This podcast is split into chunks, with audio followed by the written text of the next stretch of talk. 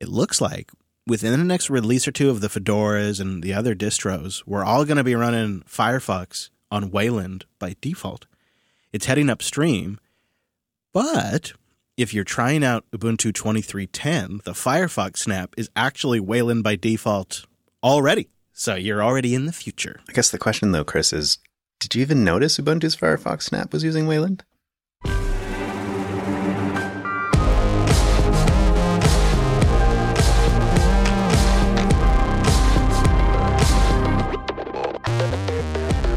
Hello, friends, and welcome back to your weekly Linux talk show. My name is Chris, My name is Wes. And my name is Brent. and in studio, it's listener Jeff. Hello, Jeff. Hello, glad Hey. to be here. Welcome, and uh, congratulations on the uh, mad dash up to the studio for Linux Fest Northwest Eve.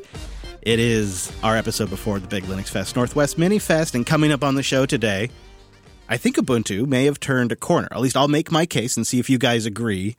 And we'll also share our thoughts on the new 2310 release, shipping with GNOME 45 and a bunch of other goodies under there. We got Jeff in studio with us. Then we'll round it out with some great feedback, some picks, a real handy pick, and a lot more. So let's say good morning to Tailscale. Head on over to tailscale.com slash Linux Unplugged.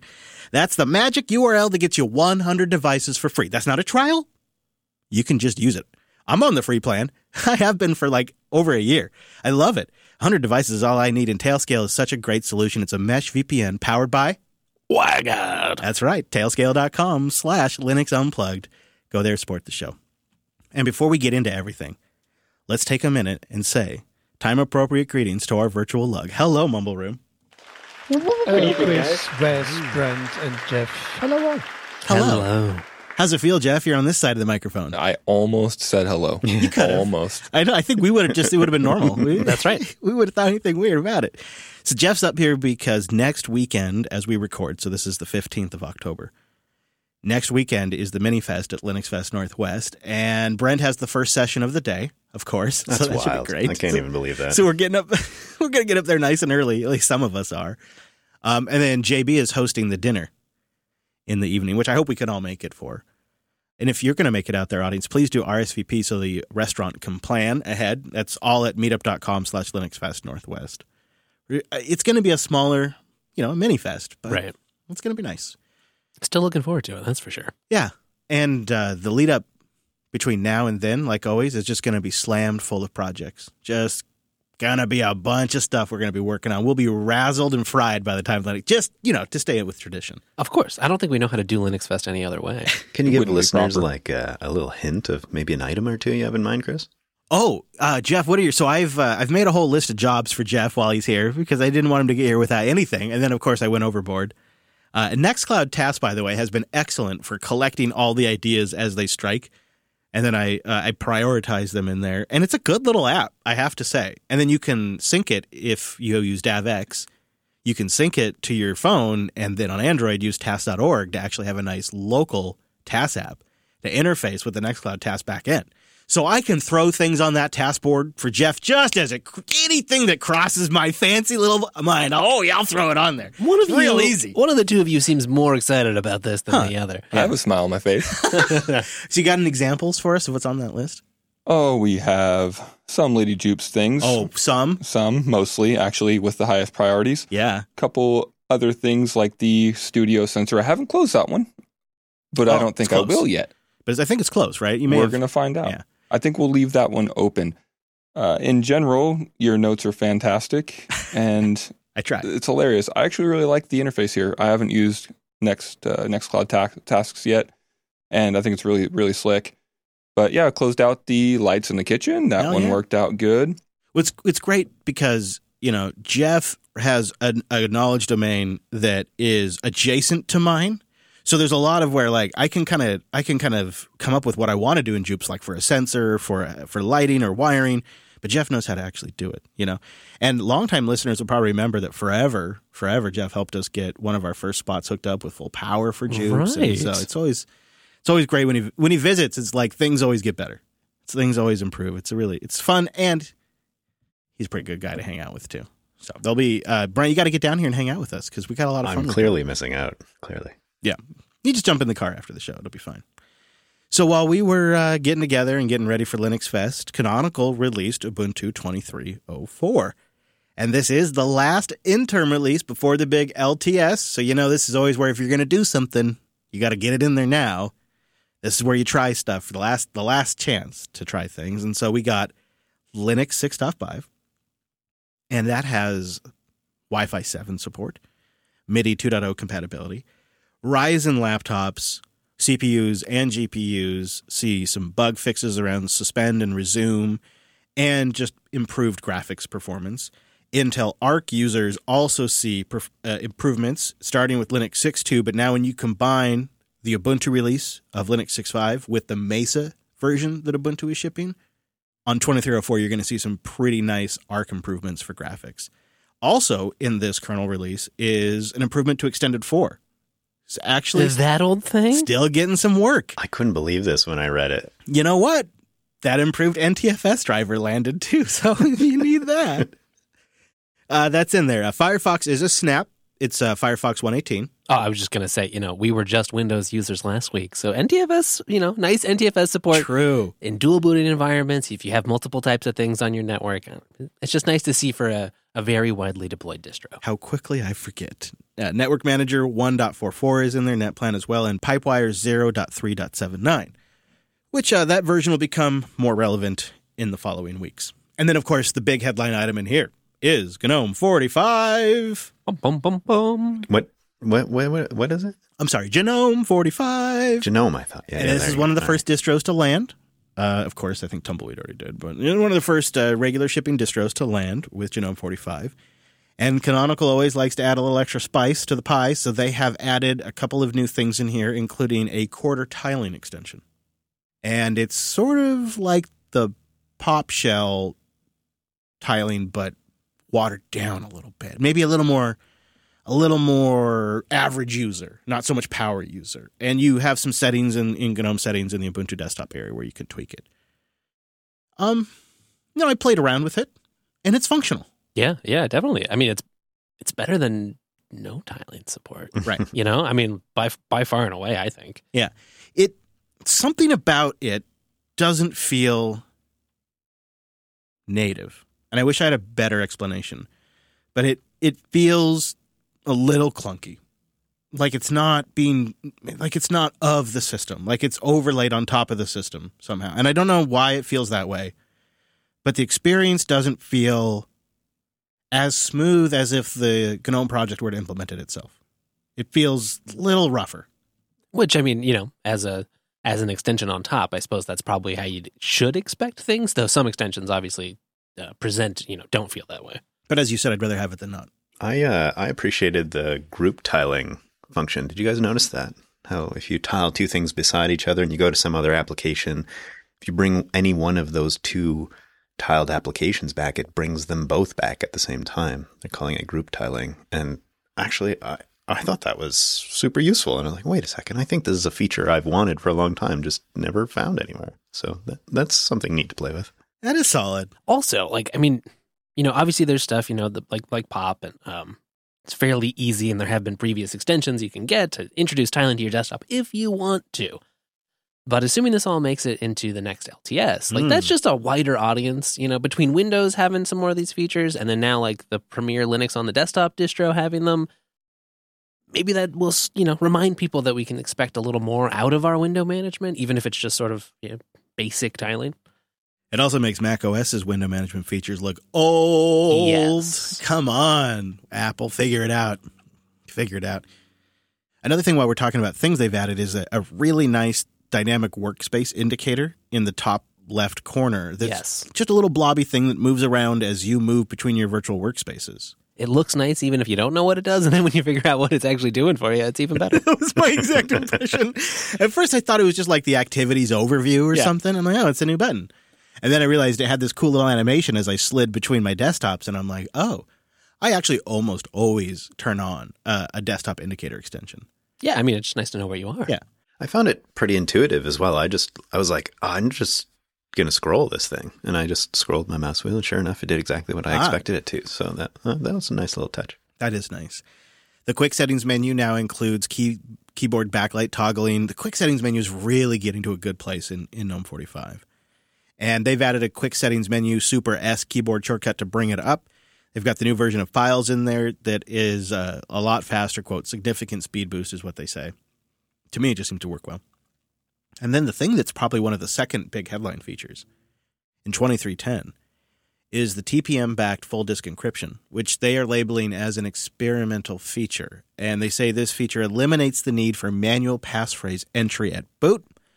Instead, the TPM securely manages the decryption key, uh, while the traditional passphrase backed disk encryption remains available, of course, and is probably the one that's better supported at this point. Yeah, uh, I I was interested to note that they're using this is something that like Ubuntu Core can do already, I guess, and so it's using the same mechanism where uh, Snapd is sort of responsible for in managing the full disk encryption, and then it actually uses the kernel snap that's sort of deployed in those environments, uh, which does means it right, which does mean right now it doesn't can't support like stuff that might need NVIDIA, for instance, because you're using you need to load extra stuff into your kernel, and this is using like a signed, you know, approved secure boot compatible generic kernel. So there are some limitations if you are going to try it. Good to know. Yeah. Also, make sure you know with anything like that, um, you might have to be more aware that since it's tied to your hardware instead of something you know, Right. You know, make sure you have backups. Yeah, I was curious about the use case in that regard, Wes. Like, at least my personal use case is, you know, my laptop travels with me all over the world, it seems. And if I lose it, then that's like one more extra protection against anybody just getting my files, for instance. I'm, I'm curious about the TPM use case because then the user's not entering anything.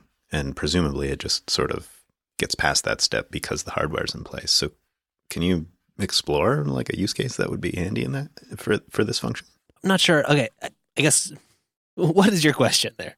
Uh, my, Well, he's saying if you don't have to enter the passphrase, what's the point? and then somebody steals your laptop and they power it on and it auto decrypts, what have you gained? Why why would you use this over requiring a passphrase at boot every time?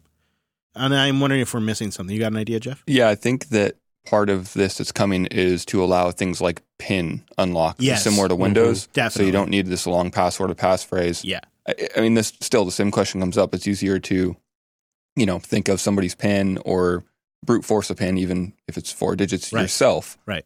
But I think that's kind of where they're going here. You can use other things like biometrics or a PIN, and then rely on the back end of the TPM for the the full encryption. And then obviously it would still protect data at rest if the drive were to be removed from the system at some point in the future. Then the, obviously the data would be protected then. Um, and you would still have the credentials of the operating system that would protect them. And I think you have to have a chain of custody that's all secure. So I think if you were to boot a third party operating system that didn't have a signed key, I don't think you could decrypt the data. Yeah, so that's where this is. Um, the TPM back stuff uh, in in this design is explicitly to counter what they call the evil maid attack, where you know you've left your laptop in your hotel room, you go down to dinner, and then someone's in your room and can tamper it and say install a keylogger or other things onto your machine, so that the next time you boot it up, you're not booting up what you booted up last time. Uh huh. And so that's where this full disk encryption ties together with with the sort of TPM backed verification steps. Uh, so you know that like if you change anything about what's booting, Mm-hmm. then it can't decrypt the drive. So it's yeah, it's not quite the same as like manual sort of full disk encryption that especially Linux users are um, used to. But a lot of this sort of came about from the Windows side, where they have BitLocker, and you might think like in an enterprise deployment where you you don't necessarily you're not trying to trust that your employees like you know are keeping a super secure encryption setup, but you get better protection than a non encrypted drive built in without them having to have extra fuss Right. about how to use their computer. Yeah, it definitely makes more sense in the enterprise scenario where the user logging in is enough authorization, but you want the data protected at rest. And yeah, I, I I would probably be more inclined to use something that didn't require a passphrase to make the system boot because I want my systems to boot all the way up to the desktop without my interaction. It's interesting to see more use of the TPM. Like they've Yeah. existed in machines for a long time. And I feel like it's been like hesitant there- in Linux to use this, and now we're kind of seeing just Linux vendors lean in. and then you know there are other things you can do if your operational model supports it. Like you can have the TPM sort of be responsible for your SSH keys, Mm-hmm. and then you could say, you know, it's like you're not doing this one key. You're like, Yeah. oh, I'm blessing that particular machine to log oh in. man, huh? Okay, It's a bold new world, it is. whether we like it or not. one we're slowly but surely going to end up in. Then we also have one of their new fl- one of two. We'll talk about both of them, but App Center is a Flutter based app that Canonical has built. You can browse and search and install snaps and debs. And uh, they, you know, it's pretty good, really. It's, I, I wanted to come on here and complain about it using snaps because I'm still, that's, you know, I, I still prefer flat packs, but the availability was great. The process was smooth. I could do the thing that I have I have a minimum requirement of these app centers. Let me queue up multiple things in a row because I'm blasting through this thing like I'm, you know, moving like Superman, man. I click boom, click boom, click boom, click boom. And I don't want to sit there and do one each one individually and it it supports that. And um honestly the UI is clean and minimal, but it gets the job done. And once things are installed as snaps, I really tried to like notice that they were snaps and it, it just really wasn't an issue. Yeah, I think you know it's um it has been an issue in the past, and we've complained Yes, about it for yes. sure. Yeah, previous Um, releases, it- like the first one that was the Snap Firefox, was crap. And then I think that's left sort of um you know then there's like you for users who peek under the covers, you see that, and then it sort of rubs you the wrong way, right? You're like, oh, it's no longer really the system I understand. It's using this new tr- technology that I've grown not to fully trust. But at the end of the day, at least from a desktop user perspective, if it just works, if it gets out of my way and I don't have to care the containerization technology, I mean, it could be an app image back there. And if I have the tools to like administer it, if I have the ability to connect things, or if I just don't have to think about it and it works, okay, I guess, I mean, how can I object? I ran into a tiny issue that made me question this when I tried to open the App Center, and also, uh, and just nothing happened. And then I had to click on it again, and then it booted. So um, I know we've seen that style of issue with snaps a couple years ago, uh, and I wonder if that had something to do with it. I mean, it's, maybe it's just me because it seems like the screwed up ethos seems to follow me around when I'm trying new software. But um, that was a little indication that made me go, hmm. I wonder about this. I feel like what Wes just said is really wise because if you put aside your Snap prejudice and you just evaluate it at its functional level, in 2310, it's there, I think. I don't know if I would say it, it, from any previous Ubuntu release review where I felt like it was there, especially with Firefox. I felt like that was a step backwards, but we're there now. And when you bring together their their new app center to manage this with the experience of using snaps, it is just as functional and just as performant as Flatpak seemed to be for me. And so I, I really have to give them credit that they stuck with it and it's there. But you, in order to really appreciate it, you have to put everything about snaps aside. Because like you, Brent, the second I have a problem, I'm like, oh, is this because it's a snap? is this is this not working because it's a snap? And maybe it is, maybe it isn't, right? But you- if you can stop thinking like that and just think about it from a, is this functional standpoint, uh, I think they got there. Um, zero indication that this is a Flutter app. The way I would describe the App Center is clean, minimal, performant, functional. I wouldn't describe it as slow. I wouldn't describe it as an electron feeling experience. It feels like a native application. Uh, if I didn't know it was Flutter, there would be no way for me to kind of suss it out using it. So that's a win, I think. It, you know, it's um, on one level, whether you like it or not, and maybe there's you can make the classic sort of you know canonical go in their own way and their you know with their own customized stack and such. But yeah, I, they're investing in sort of newer tools like like the installer, which I'm sure we'll be talking about, and so far they feel nice. And yeah, they're way better. They're way, different class than an Electron app. and for good or for bad, you could really kind of steelman this either way. Unique. They are value add stuff that is unique again to Ubuntu.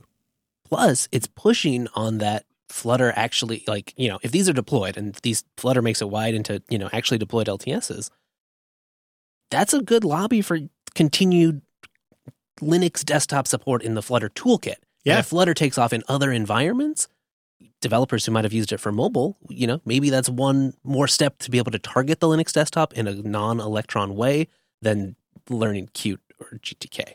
I mean, having using these tools, I would prefer the apps be written in Flutter over Electron.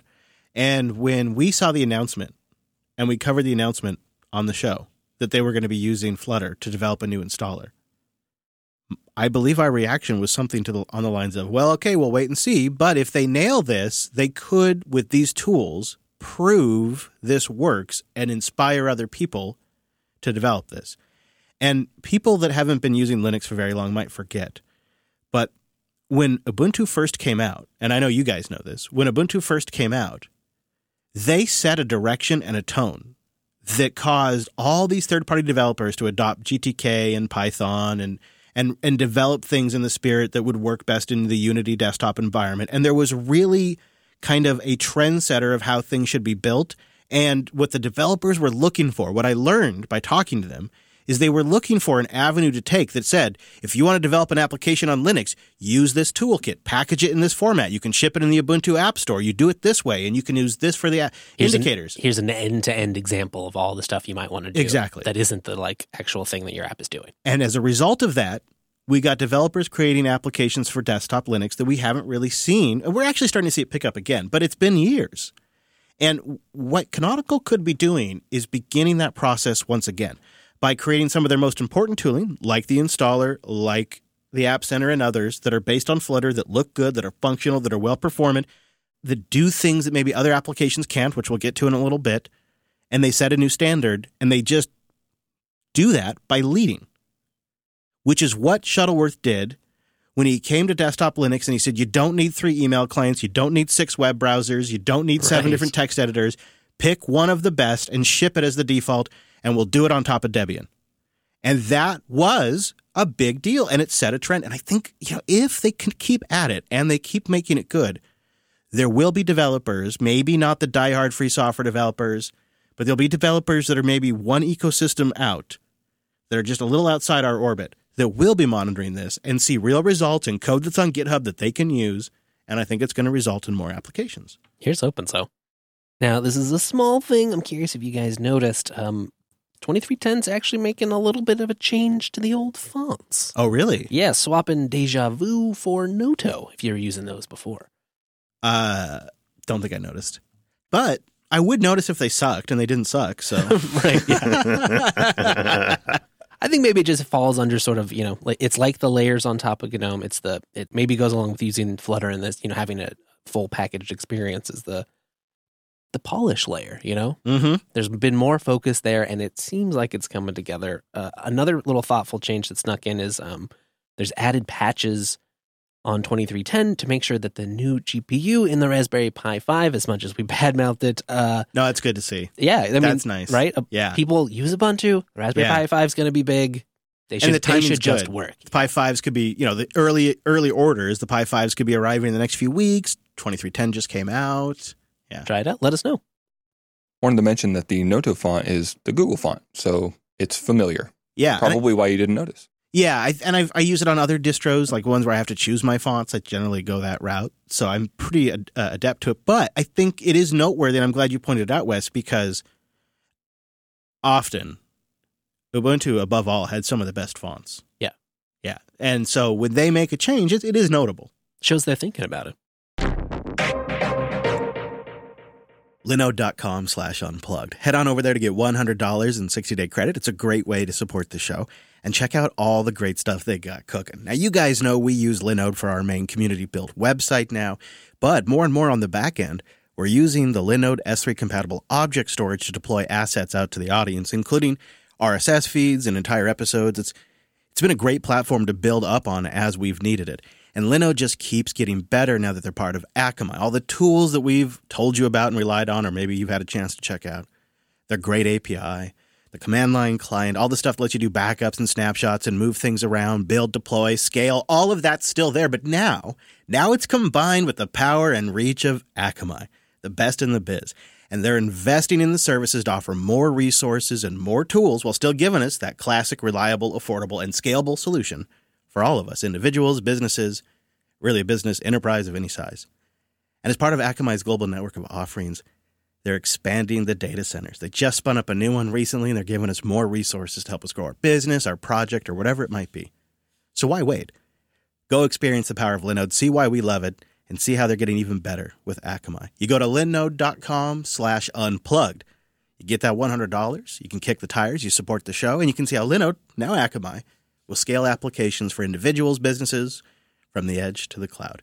That's linode.com slash unplugged. Now, I decided this time to take Ubuntu 23.10 for a little spin in a VM. I didn't throw it on some crazy hardware that Alex left for me this time around. Aw. we did touch on a lot of what I did like. I mentioned the tiling was like refreshing and actually worked really well for me and was a beautiful implementation. Workspace indicator we mentioned as well. That sort of stood out to me as like kind of a neat little tiny feature. Nice to have. A nice to have. Yeah, I did also already mention that I had a couple applications sort of stutter when I first tried to launch them, but after that they were super speedy and really behaved well, I got to say. Now, I did kind of leave things idle there while I was chatting with you boys and GNOME 45 just like crashed on me. Just sitting there doing nothing with almost nothing open. This morning, actually, while we were prepping for the show, right? I was so surprised. Like it took me aback a little bit. I was like, "What? I this hasn't happened in a long time." Wasn't there like something to do with clutter in the error message too, or something? Uh, you know, I admit to not having dove completely into the error message, but it it just kind of like took the entire, at least the user experience of the system down. It just took a log out, log back in to kind of get things back up and running. So it wasn't, you know, catastrophic in that sense. You didn't lose data, I mean, I didn't really have any data in there, so just our chat. yeah, right.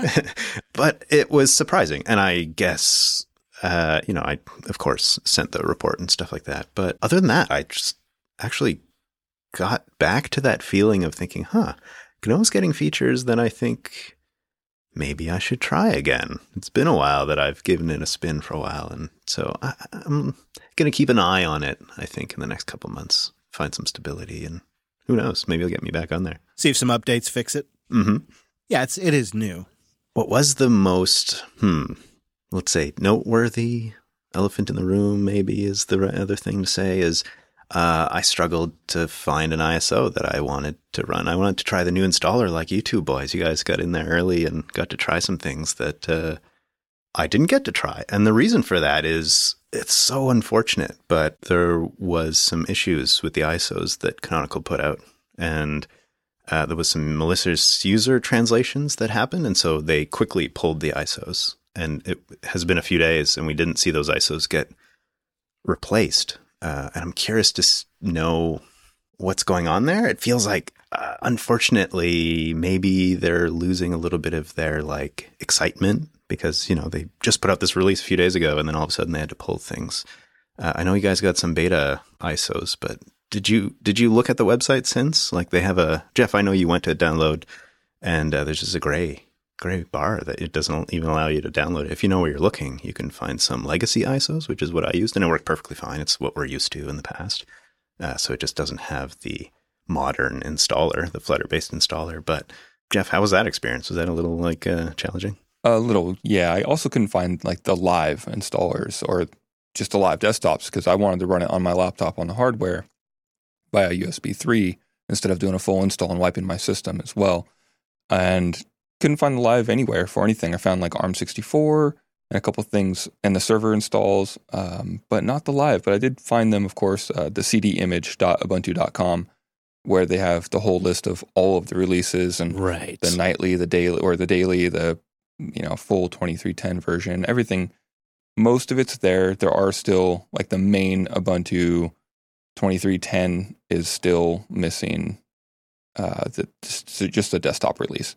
Yeah, it makes me wonder. Did they not think it would take this long either? Um, you know, they did put some stuff. It's not like the, you know, it is grayed out as you said, but if it was this long, you think, yeah, you wonder if you maybe would make that legacy a little more prominent. Well, and how are those translations not in every release? That that kind of set me aback. I mean, Uh, it's because it was translations just for the new installer. oh, I see. Mhm. Okay, I missed Yeah. that part. Yeah, I was surprised that it took. Uh, well, it's as we record, it's not actually fixed yet. When I heard about it, I thought, "Oh, this will be a few hours just based on their previous track record." I thought about trying to build my own ISO. I mean, Oh, I still had the beta and stuff, so it was fine. I could still play with the new installer. But uh, just going around for the various levels of instructions, seemed like a lot of them were all. I wasn't convinced that it would include the new stuff just from those old instructions. So it makes me wonder, like, are there bits here where the new installer version isn't as tied into everything, and maybe there are still manual actions to like, you know, you could rebuild the legacy ISO easily, but is Yeah. it still some steps to get to the new one? I don't Yeah. Uh, my positive spin on it is that, you know, uh, canonical leadership looked at this. They said this is a problem, but the legacy ISOs are available. We don't need to have our staff work through the weekend. We'll fix it on Monday. If it was an LTS, maybe they'd have a different take. But you know, it's an interim release. It gets downloaded by, you know, a percent of the LTS users. So maybe they just decided to let their staff actually have a weekend. And if that's the case, I'm all for it. Makes me I'll- wonder what, if anything, will change in the process for the LTS. Because I mean, this would be worse for sure if it was the LTS release. I'll tell you what impressed me. I'll tell you what I so like Wes, I had an ISO from days ago before this whole thing was discovered. So I, I decided to do one more install uh, over the weekend so I could try out ZFS on root and all that kind of good stuff. And when I got up and running, I was connected over Ethernet, so I had an internet connection from mm-hmm. the beginning. When I but I you know when I chose my language and my keyboard layout, the next screen in the new installer is typically would you like the minimal install, which is the new default, or would you like to do the full install with everything? Instead of getting that screen, I got your installer's out of date. Would you like to update the installer? I got that too. Yeah. It's interesting. It is. It and so I said, "All right, let's see how this goes. This is probably going to break. Go ahead, update my installer." Sure. And I hit the button and it I don't know, pulled down some stuff in the background and a few minutes later it restarted itself and it was fine. This is another case of the, um, you know, I think this is something that maybe they wouldn't have been as, confident or it would have be enabled so easy if it wasn't a new Snap delivered app, Yeah. I think it's just a snap upgrade in the background. right? So you know you can roll back. You know you've got you've got the guarantees that Snap systems provide. But I, I do kind of also agree with your take, Brent, that it's a little unfortunate that it comes out on a Friday or Thursday, whatever it was.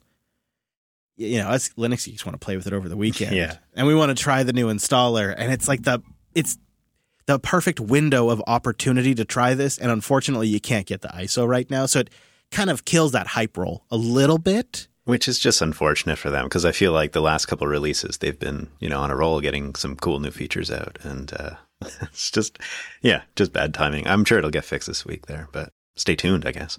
Now, with every Ubuntu release, there's always the flavors, you know, the traditional flavors. And Jeff, you decided to just give a quick look at Budgie this week. And I was just kind of, you know, peeping, looking over your shoulder, and it's a pretty fine looking default desktop. It, I thought, did he customize this? And I realized that was your fresh install. Yeah, I haven't really touched anything. I haven't used Budgie since um, Solus was on everybody's mind. Oh yeah, Way right? back Same, when. Same. And I mean, at least, hey, now I can choose my desktop wallpaper. Uh, that was something I could not do back on Solus when playing with it. And it's been a long time, clearly. And I, I am not a budgie person, but I wanted to play with this. I want something completely different, completely new. I quite like it. It's very fast. That was the first thing Ah. I thought. And I'm running on USB. It's USB 3, but everything's been very fast, including the Firefox Snap. I verified that is the same. That didn't even notice until you guys mentioned it. Um, many of the features and things you were all talking about uh, that, were, that are in Genome, some of them are here because it's still GTK, and some of them are not. I am not on Wayland, for example. I am on X11 still. Okay. And the What's first, your What's your graphics? it's AMD. So I, you know, I don't know if that's just for the installer. It could be. Uh, Oh, I'm the on live session, I am on yes. live. Okay. Yeah. So possibly if I did the full install, I'd be on Wayland because I expected to have touch swipes, like three finger swipes, stuff like that to get around the desktop That's environment. so nice. Yeah. Yeah, and I I got that on X11 with Plasma, so I kind of expected it here, especially on Budgie, but possibly not just on the X11 system. Right. Otherwise, it's been fine. I fixed my watch with it. That was something I ran into.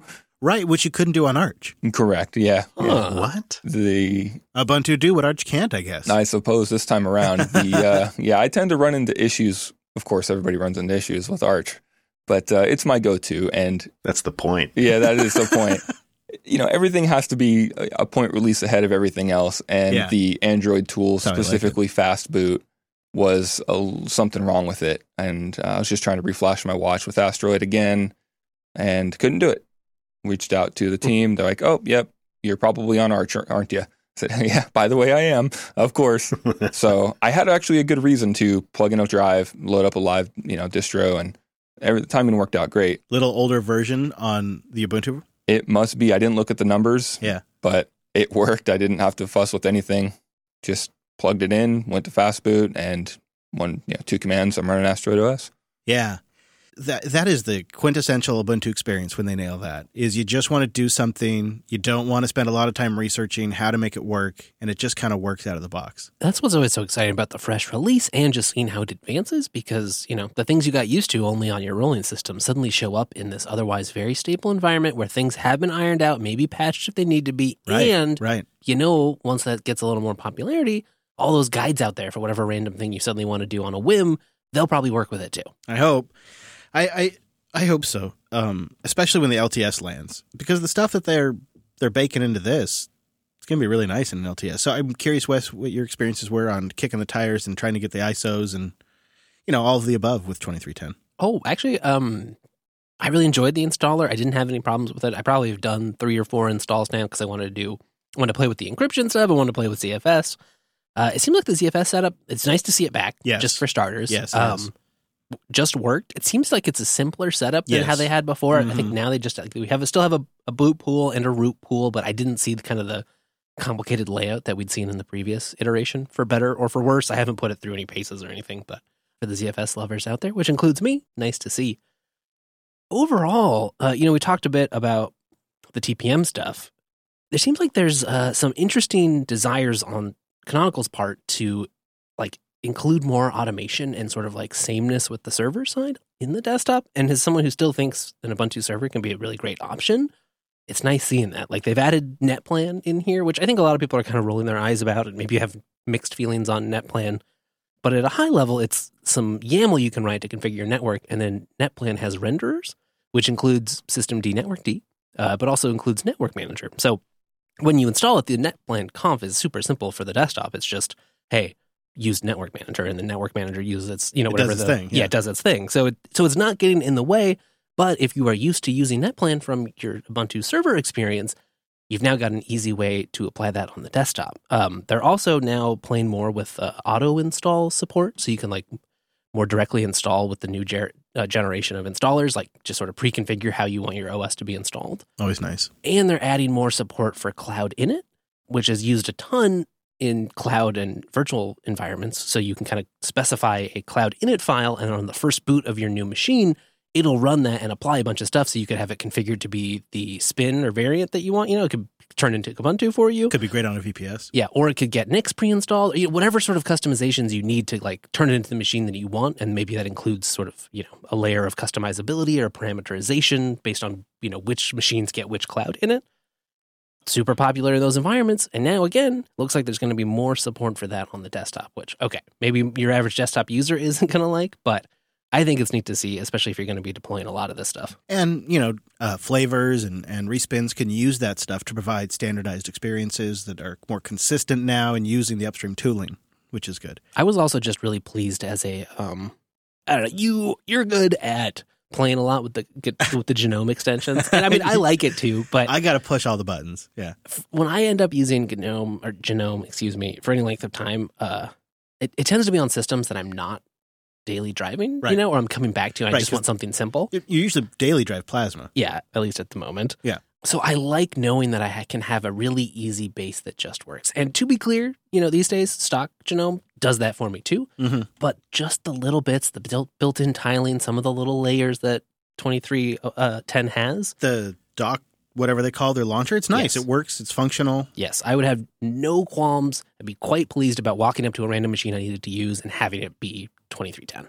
Totally, I agree. Um, I really found this to be an enlightening experience because I came directly from Windows 11. right. Guys, it has been a long time since I've made that switch, and I did it. I did it on the XPS, That's great. so I could AB it. On it's the like same your hardware. very first switch. Yeah, and um, my goodness, is desktop Linux, especially Ubuntu's desktop Linux, a breath of fresh air after that experience. you know, like no upsells and just the it's it's it runs a lot better. It's cleaner. It's immediately more functional. It is the installer compared to the Windows 11 installer is modern, smooth, clean, easy to understand. I like that minimum is the new default. Oh, yes, it's been a long time coming. Yes. Yes, I think that's a good move. You can change it if you like, but I mm, I like minimal being the default. I like that ZFS is back, baby. That was great to see. And coming from the Windows 11 experience, not that I really minded Windows 11, it was a lot better than I expected. Yeah. But I it took me back to a sensation I haven't had in a long time where it's like, oh, these guys have done it better. They've figured it Mm. out and they're doing it better. And you combine that with Genome 45, it is such a good release. It is so refined. The quick settings menu has really come into its own. The Tailscale extension now integrates into the quick settings menu. Oh, Fancy. Oh yeah, guys. It it was really really nice, and so it it was a different bar for me to judge it by. And on the coming from the commercial side to Ubuntu twenty three ten, it was just exceptionally cleaner and smoother and felt more modern. And I like now that they come up, you know, light dark and choose your accent color, and it works well. They got some interesting backgrounds in there, and um, my overall kind of impressions were pretty solid on that. You know, it felt like a nice middle point between going with a really kind of enthusiast, maybe like an Arch install with i3 or even Pop OS with the tiling extension. It felt like a middle point between what was commercial Windows and how far you could go with desktop Linux. And they've they've I feel like it's it's a new Ubuntu in a way. It, this it it harkens back to some of the older releases of Ubuntu where they're pushing a couple of things that the other distros aren't doing. So there's a little bit of difference here, and they've taken the extra time to make it a little nicer and bundle a few things in there. And they've nailed some of the core experiences again. And it it's like the desktop team from five years ago made this version of Ubuntu. It has to be one of the best desktop releases I've ever seen, in my opinion. And it's in part the, the heavy lift here is GNOME 45, but I think it's also the refinement and improvement with the snaps. It's their custom applications coming together. It's Linux 6.5. That's a big part of it too. And all and the new Mesa and all of that really presenting a fluid, smooth, well refined system that if you kind of just put a, put aside like what it's using to launch the applications and if Flutter's being used to run, if you just judge it based on if it's functional and the experience is good, I felt like it checked all the boxes. And I I'm really really really looking forward now to the LTS. Because if they just take this winning recipe and and rev everything and they don't have to do anything new, they don't have to do anything wild, there doesn't have to be any crazy new experimental feature. right. Just bug fix, polish. That's going to be a great LTS. That's going to be one of the best desktop LTSs in years. It's.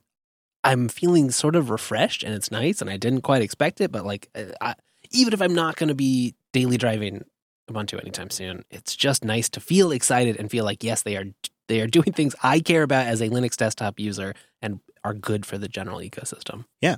And now the question is will we see the effect that we saw years ago? Kind of everybody else upping their game, just one more level. Just everybody keeping at it, trying to bring the best experience and learning from each other, and kind of doing that natural result of competition, kind of doing that hard work to kind of get things finished that weren't necessarily finished before. Maybe we'll see that here. Uh, maybe not, but either way, I think it's definitely worth a try. I think it's worth a download, especially if you're an Ubuntu user, get an idea of where they're going. And could be one of those things where you use it for a while and you discover things aren't working great. Maybe we do discover something there. So if somebody out there runs into those issues, let us know. Never know. Maybe there's something we didn't catch. LinuxUnplugged.com slash contact. I'm going to keep it installed though on the XPS. So I'll dual boot. I'm going to dual boot Windows and, and uh, Ubuntu 2310, and then I'll try to upgrade it to the LTS. We'll see how that goes. Excellent. Okay, this should be a fun little field report. kolide.com slash unplugged. If you're in security or IT, listen up because if you've got Okta, I've got something for you. I know I was always looking for a better way to do things, automate and solve problems and reduce burden on IT and just cut down on the amount of inbound tickets. And you'll also notice a lot of the things that you have to deal with, especially things that run up with maybe your audit or compliance issues. A lot of times that comes from end user machines. Maybe their system got compromised, their credentials got phished something maybe they didn't even realize happened. And it's a lot of low hanging fruit that just soaks up time and honestly is a bit of a risk. And that's an issue. So, this is where Kolide comes in. It's a solution to this challenge that has plagued IT since the very beginning of networking and moving around things on SneakerNet. So, for those of you in security or IT that work with Okta, what Kolide does is it ensures that only the secure devices can connect to your apps. So they're checked before they're connected. You can make sure they're compliant. And Kolide has a dashboard that lets you monitor your entire fleet, Windows, Linux, or Mac, in one spot. But the best part is, is a lot of this stuff the employees can solve themselves with just a little bit of help and a little bit of communication. And the Kolide system manages that too without putting the burden on IT. So you can go experience this. They got a demo over there, and it's a great way to support the show. You go to kolide.com slash unplugged. Check it out. It's pretty seamless. I wish I had this when I was in IT. That's K O L I D E dot com slash unplugged. Support the show and check it out. Kolide.com slash unplugged. Now, in podcast land, there are a few exciting things happening, and Fountain is one of them. Chris, I think the 1.0 is coming soon. Can you fill us in? It is nigh. It is. This is really neat to see because the Fountain app has just had rapid pace development and the dev team is getting close to 1.0 and they have reached out and they're asking for the unplugged audience to boost in with a killer feature or improvement they want to see in Fountain 1.0. We got a little bit longer in the release cycle, and so the dev team's going to watch the boosts Oh, fun. and they'll look for suggestions so you can support the show and give the Fountain team your feedback on if you like if you left Fountain for some reason, let them know why. You know, be nice about it, but let them know why. They'll be monitoring the this episode's boost and maybe next week's episode's boost specifically to see your feedback. Because we have a real chance here to get this thing into a real nice 1.0 polished shape. That could be pretty great. So please let us know what you think. And speaking of boosts, Boostagram. We do have some boosts, and Chip 84 came in with 372,093 sats, making him our baller. Hey, Rich Lobster! Coming in with the Fountain app saying, here's a little value for the recent hard work and what would have been my gas money for Linux Fest Northwest. I know. Uh, I wish I could have made it to the meetups, but I hope to meet you guys in the spring. I really enjoyed the Windows Challenge episodes. I've been full timing desktop Linux for years, but I appreciate the check in from a Linux user's perspective. If you guys had to give up Linux, knowing what you now know, would you pick Windows or the Mac? All right, so hypothetical. Ooh. Hypothetical. Well, we haven't done the Mac challenge yet, have we? Oh, that's interesting. that's a little more expensive. yeah. I'm okay to lease one for a week or two. Yeah, if that were, maybe that would be the way to do it, right? Is to lease it because that's the problem is you got to have Mac hardware or Hackintosh it. What about you, Wes? Would you go to Windows 11 and WSL it up? Would you do the Mac and what? And what? Which and why? I might, honestly, I might have both. If you know, if I didn't have a, if I wasn't a Linux user, I think I'd probably have Windows at home. I'd probably, you know, I'd probably have a gaming rig set up. I'd probably be using Windows. I'd probably figured out how to be a more of a Windows power user, especially because I'd have a lot more like pure Linux stuff available to me now. Uh, but I think I'd still remain really darn tempted to have uh, mobile Mac hardware, just because, like, what what machine could I get Yeah, to compete with some of those Apple ones? both is a good hedge. I hadn't thought of both. What I about might be cheating? Though. What about you, Jeff? What would you Windows or Lin or if Windows or Mac if you couldn't use Linux? That is absolutely cheating, Wes. I, I'd have to go with Windows. It's what I started on. That was my computer journey. Yeah. I can't stand the DE anymore, even though I use Windows esque Plasma. I, but oh gosh, I use it every day at work. I mean, I at least know it well enough, and I can still, you know, uh, bulldoze through it. Yeah. Okay, Brentley, what about you? Would you use if you could only use one? Which one would you pick? Is BSD an option? That was going to be my choice. All right. That's what I was thinking. Yeah. I think I would I think I would choose Mac for I think at least two reasons. One, hardware. Like it just seems like they're way ahead in hardware. Uh, but if we're talking strictly software, then I feel like many more hmm, users that are like-minded to us uh, seem to flock over there, and so a lot of you know package managers and such that are third party just feel super comfortable over there. Uh, you know, Nix, for instance, you can use Nix over there pretty easily. And it just to me feels like that's where you would, if everyone all of a sudden tomorrow was forced to make that choice, I think we'd find our people over there more so than on the Windows side. But that's just a hunch. I was trying to debate like what, what feels more locked down and which one's going in a direction I like more or less. That's what kind of makes me a little nervous about Mac OS. Mm-hmm. You know, it's like I could get a whole, I could have a, a VM or a WSL environment, have full Linux, or as Brent's saying, you know, Nix does work well, Yeah. but uh, I feel Yeah. like uh, I I like Docker on Mac OS less then I like Oh, the okay. Docker. Okay. Even if you're still using Docker Desktop hooked up to Mhm. WSL, and I feel like again you have more options. Hmm. So I don't, I'm, I'm a little torn. If I were picking probably on software, I would probably pick Mac OS. But uh, unlike you boys, I don't think I'd end up with the Mac because of the hardware. I think I would end up with a Windows workstation with a PC tower that I could have seven disks and I could have a GPU Yeah. or two and I could have some Mm. PCI cards and I would just because you know you could make that setup work with Windows, right? I, like Yeah. I could put Windows on my NIC station upstairs and it would it would work. I couldn't put Mac OS on there. And ultimately, I can live with window management shortcomings. I can get third party utilities. I can mm-hmm. adapt my workflow. But I, what I can't solve for is you can only buy a handful of Macs, and if they don't offer what you want, then you're SOL. And I can't solve for that. So I think I'd be forced to use Windows, and then I would just use the crap out of WSL and stuff like that, assuming it existed in this world. Can we go back to Linux now? yeah, yeah, I'm ready to go back, Chip. That's that was rough, but thank you very much for the baller boost this week. We really appreciate the support and the uh, value. Um, the episode, uh, you know, it had its people loved it, people hated it, so I appreciate the people that liked it stepping up. T Morgan four nine seven boosts in with sixty five thousand one hundred and nine sats. I hoard that which your kind covet. Hello from the manufacturing world, where we are pretty much locked into using Windows because our CAD software only works with Windows. But I dabble with Linux at home and love listening to the show. Here's a zip code boost for you. Ah, the CAD things. Uh, that's a common thing we hear from Morgan. That is Yes. That is a problem. Now, what do you got there, Wes, on the old map? 65109 appears to be a postal code in Cole County, Missouri, uh, including the city of Jefferson City. Well, hello, Jefferson City, Missouri, or Cole County at least. Thank you for boosting in. Appreciate it. Opie 1984 boosted in with 50,000 sats from Fountain as well. Heyo. Finally getting caught up after not being able to listen for a few days. Seriously, one good hearted ribbing about saying something nice about Windows and you take it to the extreme and actually run this garbage OS? I may be a bit bitter about Windows. It tends to make my work life a nightmare sometimes. Well, in recognition of your suffering for an entire week, masochism much, I'm sending the majority of my stack as a thanks.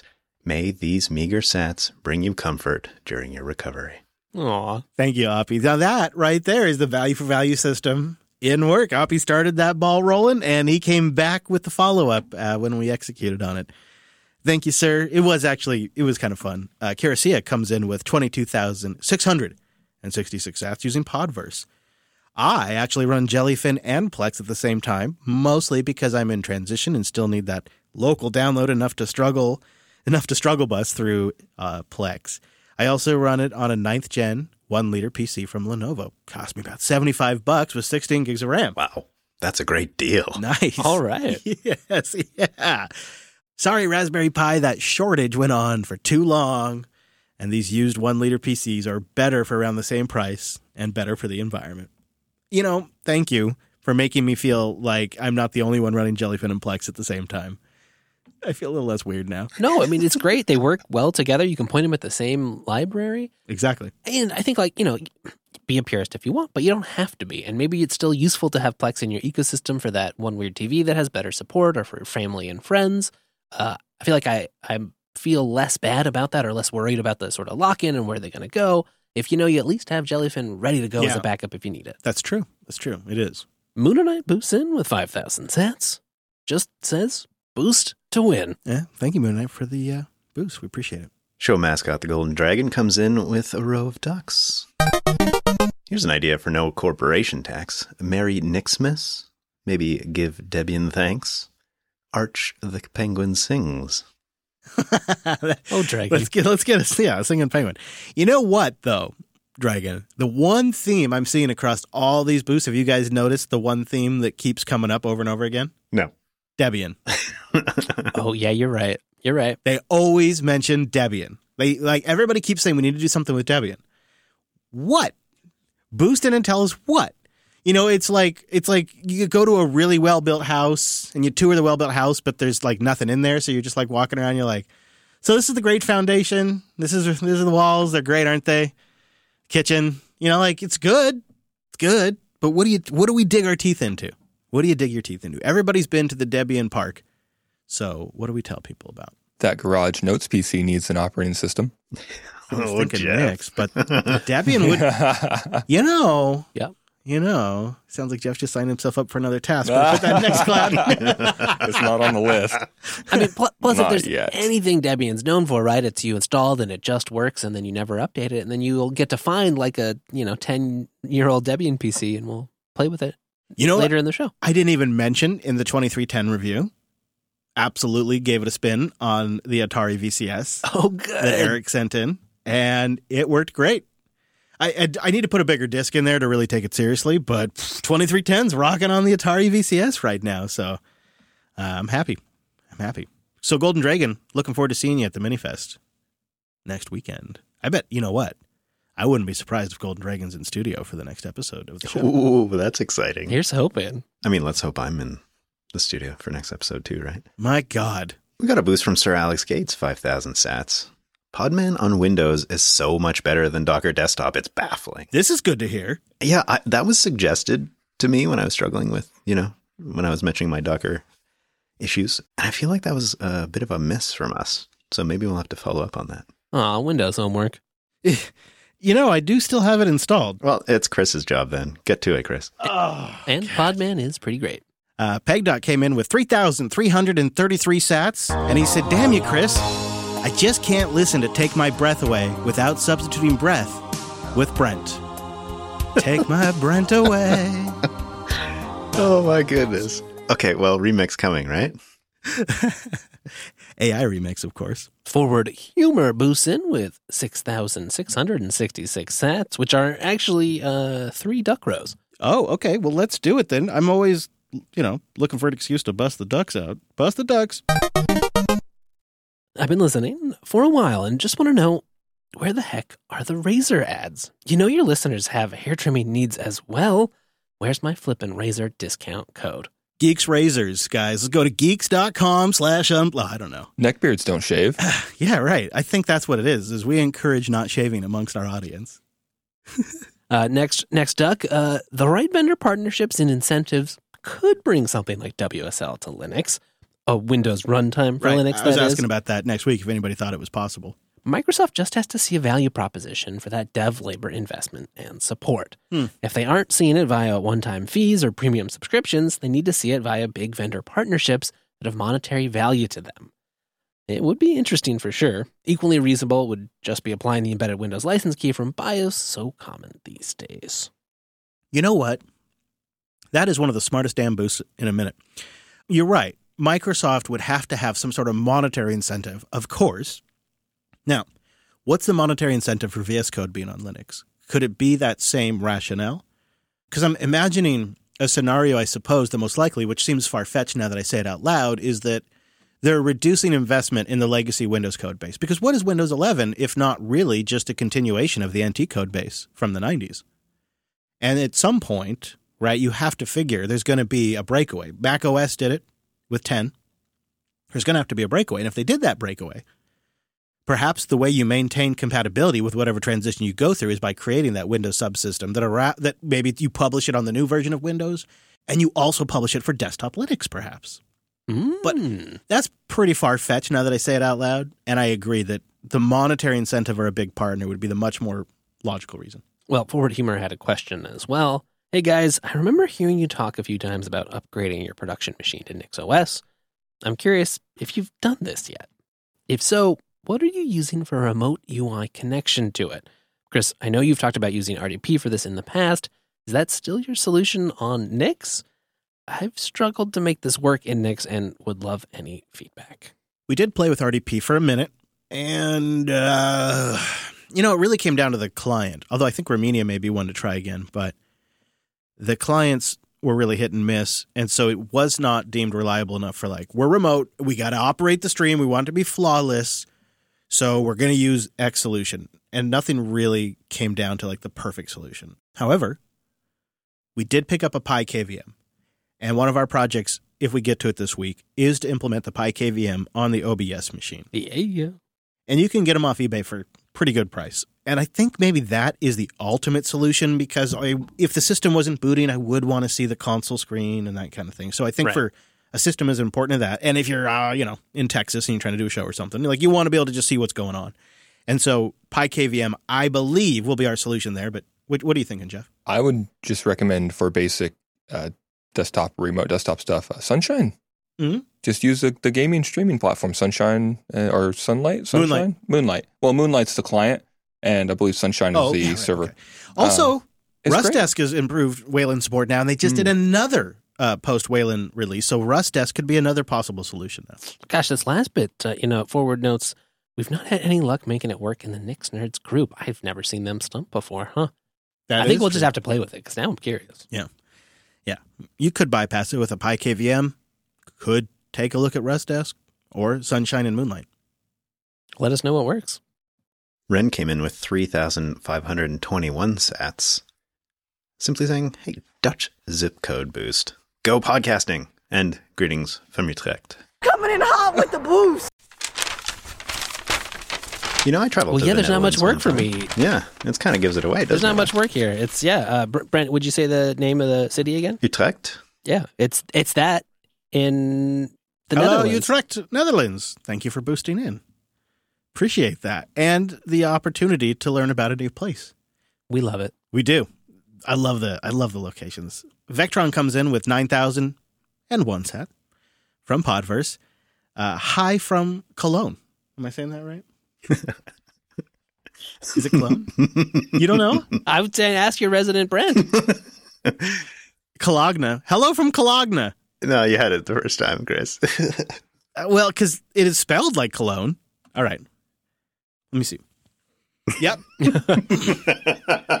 they write, Hi from Cologne. No Nix November was mostly a joke, referring to no, not November. I've also heard about soap, sober October, and, you know, there's all these kinds of things. Uh, you're right, though. Immutable systems are very interesting right now. I'm planning to check out Nix and try it on a secondary machine soon.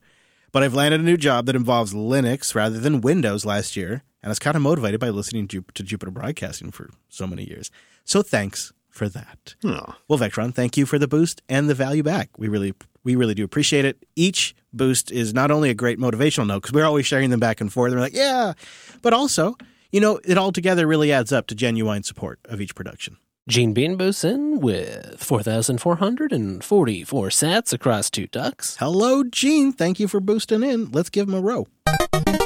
Just wanted y'all to know that Chocolatey has always been a business. The website has, for sure, gotten more corporate over the years, but I think that's because they needed a way to make users aware of the bits that they had beyond the community edition. The commercial bits are pretty cool, actually, and something I think y'all would appreciate. Rob Reynolds started and runs Chocolatey, and I'd be happy to make an introduction if you'd like to talk to him more. I know it's not Linux, but there's some really nice stuff there, including bits the self hosting community might benefit from. Mm, introduction has been made, uh, and I I introduced myself and offered him to come on the show for a quick interview, and just thought, you know, well, let's talk about it from a Linux user's perspective. What is it like building a package manager for Windows, maintaining that huge repo, and um, you know, something we're not really familiar with is how do you commercialize a package manager? Um, so if uh, they want to take us up on that, we'll uh, definitely do that. Wonderful, thanks, Bane. Uh, second, second duck here. Uh, if you do the no corporate November or something like it, maybe that's when y'all could do the Gentoo install that's been talked about off and on. All right. That's You been know, done with one two, hand, three times. Gene Bean, you know, gives us some great, s- and on coming, with the in, coming in with the Gentoo. You know, like, how do you even make that interesting, Gene? Tell me that. How do you make that interesting? However, are you are you boys feeling like the no corporate November pressure now coming? Uh, like, yes. it's Oh, being yeah. brought up a lot. Like we there- we might have to do this now. I feel like we're on the precipice. We're on the precipice. If we get a good solid idea or one more good solid boost suggestion, I think we're going to do it. We've played around with the Gentoo thing over the years on and off. I think we've done some live streams. I have some horrible memories. Yeah, it. Uh, what I was wondering is like uh, distro speed racing, like distro install speed racing, Okay. with the end goal of like a desktop that's doing X Y Z. You know, maybe it's like on your tailnet and you've got something installed and ready to go. like a, a speed race would be kind of fun. But again, it's a pretty visual thing, so we'd have to think about it a little bit. Well, Gene once came in with three rows of ducks and created a problem, but Dexbot this week came in with six, six, six, six Satoshis. And that was, I think, on purpose. A spooky Halloween boost. Saying, uh, okay, but y'all got a link to that cool Windows sound remix that you had last week. A lot of uh, a lot of your experiences mirror mine with Windows. I use Linux and macOS at home, and I'm a Mac main in a Windows world at work. Thanks for that absolute oddball of a LUP episode. I'm glad to hear people liked it. I've heard a lot of I considered skipping it and then I checked it out and I really enjoyed it. I've heard a lot of that too. Like, oh, a Windows episode. Uh, it's just called the Windows XP Remix. I don't actually know. You can go on YouTube and there's a lot of bad ones, and that was the best one I could find. Uh, we also, Chris, you sent me a uh, like a soundboard of a ton of Yeah. historical clips and stuff. That was very fun to go through. Some of them actually I hadn't heard before. Those are on archive.org. A lot of the Windows versions sounds are all archived on archive. So I was able to just go to archive.org and find a lot of them. Pretty convenient, actually. Uh, all right, moving right along. Thank you very much, DX. We appreciate it. Kmog came in with 12,345 sats. He says the Windows challenge. Yuck. Skip. Just kidding. Spaceballs boost. So the combination is one, two, three, four, five. That's the stupidest combination I ever heard in my life. I love this is becoming a thing. VT52 boosts in with 13,334 sats. Well, I've gone and done it. Still twiddling knobs, but have the Wyse terminal up and running. And then looks like we've got a little link to a Proton URL, which I'm hoping is a picture. Yeah, it's it's as awesome as you could possibly imagine. It is a classic 4x3 CRT terminal screen with green and white display. And he has on there, oh, notes.jupiterbroadcasting.com. Wow, notes.jupiterbroadcasting.com renders on this Wyse terminal. That's amazing. And it's got that glow to it that those old displays had. This would be such an incredible note system if you could somehow run Obsidian. Really, one of my favorite boosts of the week. I shared it with the boys the moment it came in. We all get them in our Alby extension, but then like some of them we also share via chat. And this was when I was like, we have the best audience ever because it is just completely nonsensical. It is totally a waste of time, and yet love that he did this. And it's exactly the kind of project I'd like to do. And look at these deeds that VT passed along. Uh, hard won advice for anyone going this route resist the urge to turn on all the features and max out line speed. Like good barbecue, start low and slow VT100 9600 baud. And some useful tools for troubleshooting Minicom, setserial, Stat Serial, and VT Test. Uh, and then as a little bonus here, VT sends us to a teeny tiny ESP based board that pretends to be a modem connected to your serial port and lets you dial in to remote TCP endpoints.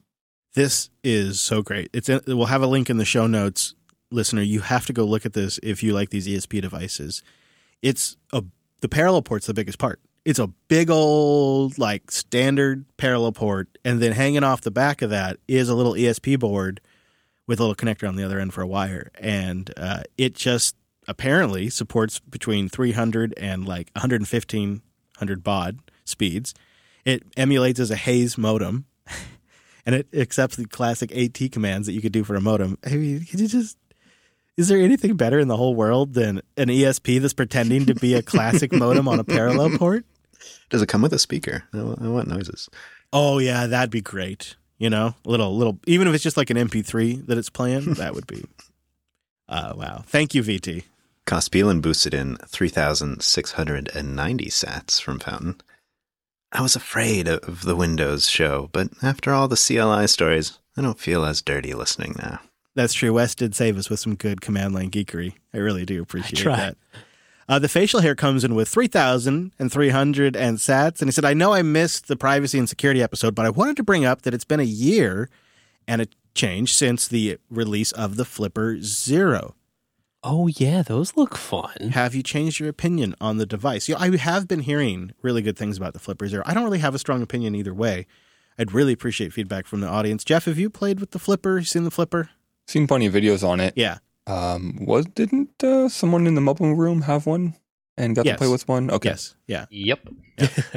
Bite, do you want to give us an update on your thoughts on it? Well, uh, it is mainly the firmware and the uh, programs that people write for it that makes it so versatile. Uh, it's just a platform where they unlocked almost everything for it, uh, keeping it legal.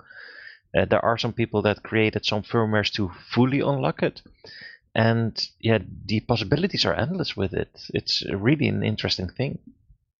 There you go. And that's you've had it for six months, more, longer. Oh, you had it for a year almost. A bit longer, yeah. Yeah. Well, there you go. Bearded Tech comes in with 10,000 sats, and uh, this one's a live boost. Live boost during 532. I'm currently typing to you from Windows 11 using WSL2 for managing my servers. All right. I run VS Code via WSL2 and via Code Server. I stick around on Windows to play Fortnite with the kids, but dual boot the Lizard OS Tumbleweed when I feel all wins- windowed out. right. I know that feeling. Yeah, we Yeah. all do. Thank you, Bearded Tech. Appreciate the live boost. Uh, Ghost Mode also came in below the 2000 cutoff, but just said, uh, I'm also running Plex and Jellyfin, but I'm the only one using Jellyfin. Hey, we've got a club going.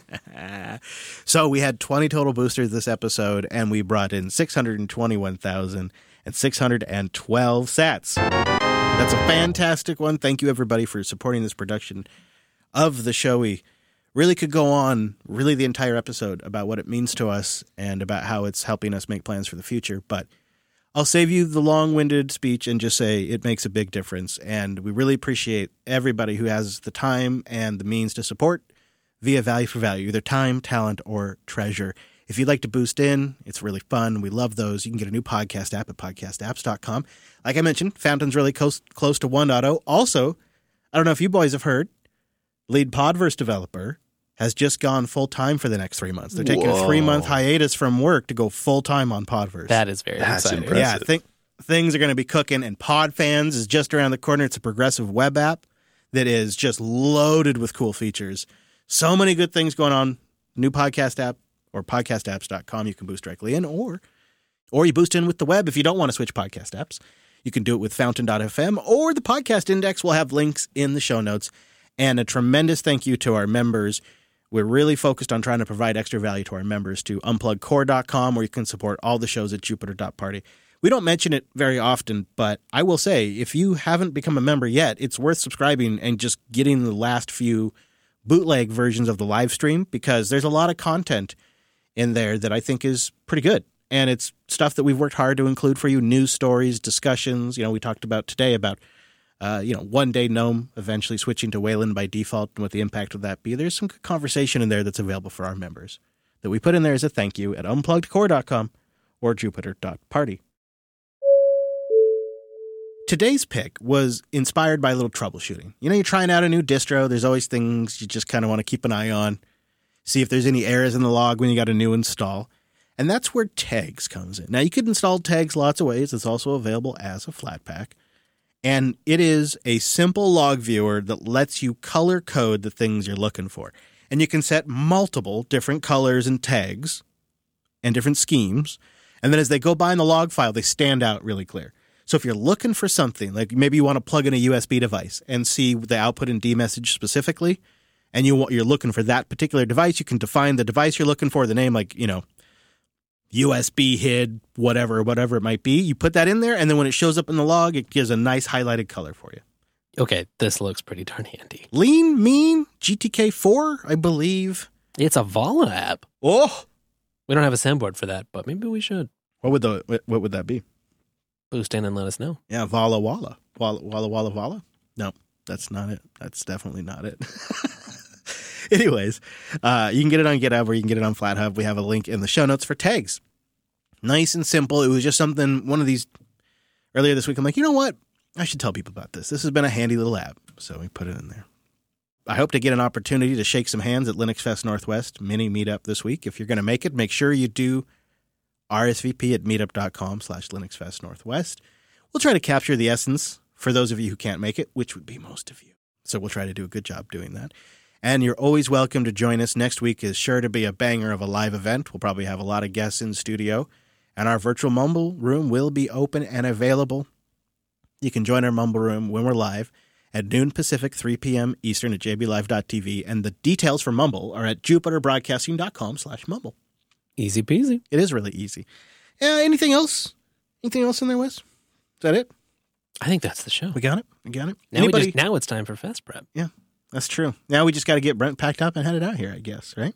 The drone we sent for him should be about there. See you next week. Same bad time, same bad station. Indeed. Indeed. And links to what we talked about today, well, those are over at linuxunplugged.com slash 532. You can get our RSS feed over there, our contact form. We love your feedback. And listen to the back catalog. There, I hate to say it, are many years of episodes. Ugh. Go listen to us in a younger, chipper state before we've been hardened by the world. I don't know about that, actually. All of it over at linuxunplugged.com and a bunch of great shows over at jupiterbroadcasting.com. Hey, we really appreciate you listening. Thank you so much for tuning in, and we'll see you right back here next Sunday.